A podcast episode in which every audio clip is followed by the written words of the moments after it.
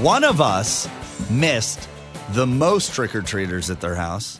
Another one sat in the driveway and only had a few.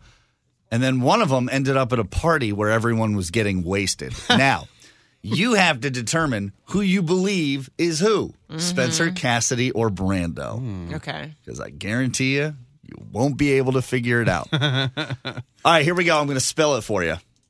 I was the one that was sitting in my driveway and I only saw eight kids. Full, you were uh, in full costume too, Full which is dressed impressive. up, dressed up like Chuckie Finster from Rugrats. Not one kid knew who it was. I That's knew that was going to be the case, and I was cool with that. yeah, you had, at least you had some trick or treaters. I had eight. That's better than nothing. Right, but I also one. bought a hundred bar, a hundred Snickers bars. Ah, yeah, well, you're, you'll figure out a way to make that a whole work. bag of unopened candy I'll handle our it. house. Yeah, tonight. you'll handle it. Cassidy missed the most amount of trick or treaters at her house because she was putting down baby Jameson when ten kids came by. Yeah, Jerry said 10 boys came through. They were pretty rambunctious. I was putting Jameson to bed and I just heard a lot of my dog barking and Jerry telling him to shut up because he knew I was putting the baby down. So I got so excited once the baby was down and I only had three trick or treaters after that. I was so depressed. I will tell you the best part of my Halloween trick or treating experience was I was wearing the Chuckie head and I couldn't really see all the costumes that well.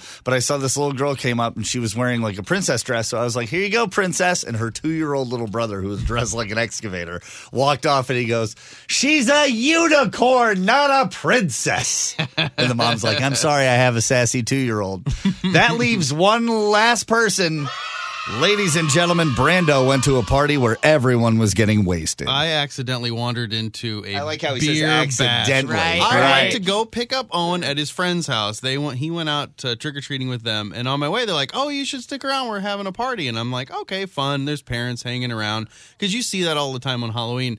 Little did I know it was like a college style bash. As soon as I walked up, they're handing me shots and beers.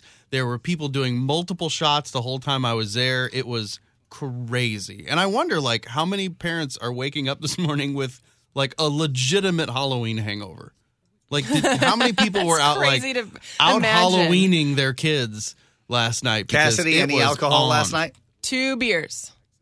Oh. And you had how much? I had I had a shot, which is the first time I've had a shot in I don't know how long years. And I had a beer and I had some wine at our house, which I thought that was really letting my hair down. And I'm sure, Spencer, you tore it up last night. Uh, I did not. I didn't have a drop of alcohol. I had kombucha. what in the world What happened is- to all of what us happened last to you? night? Well, because it's, I was preparing for No November, which we'll get into later on the show this Oh, I morning with see. Spencer's Neighborhood.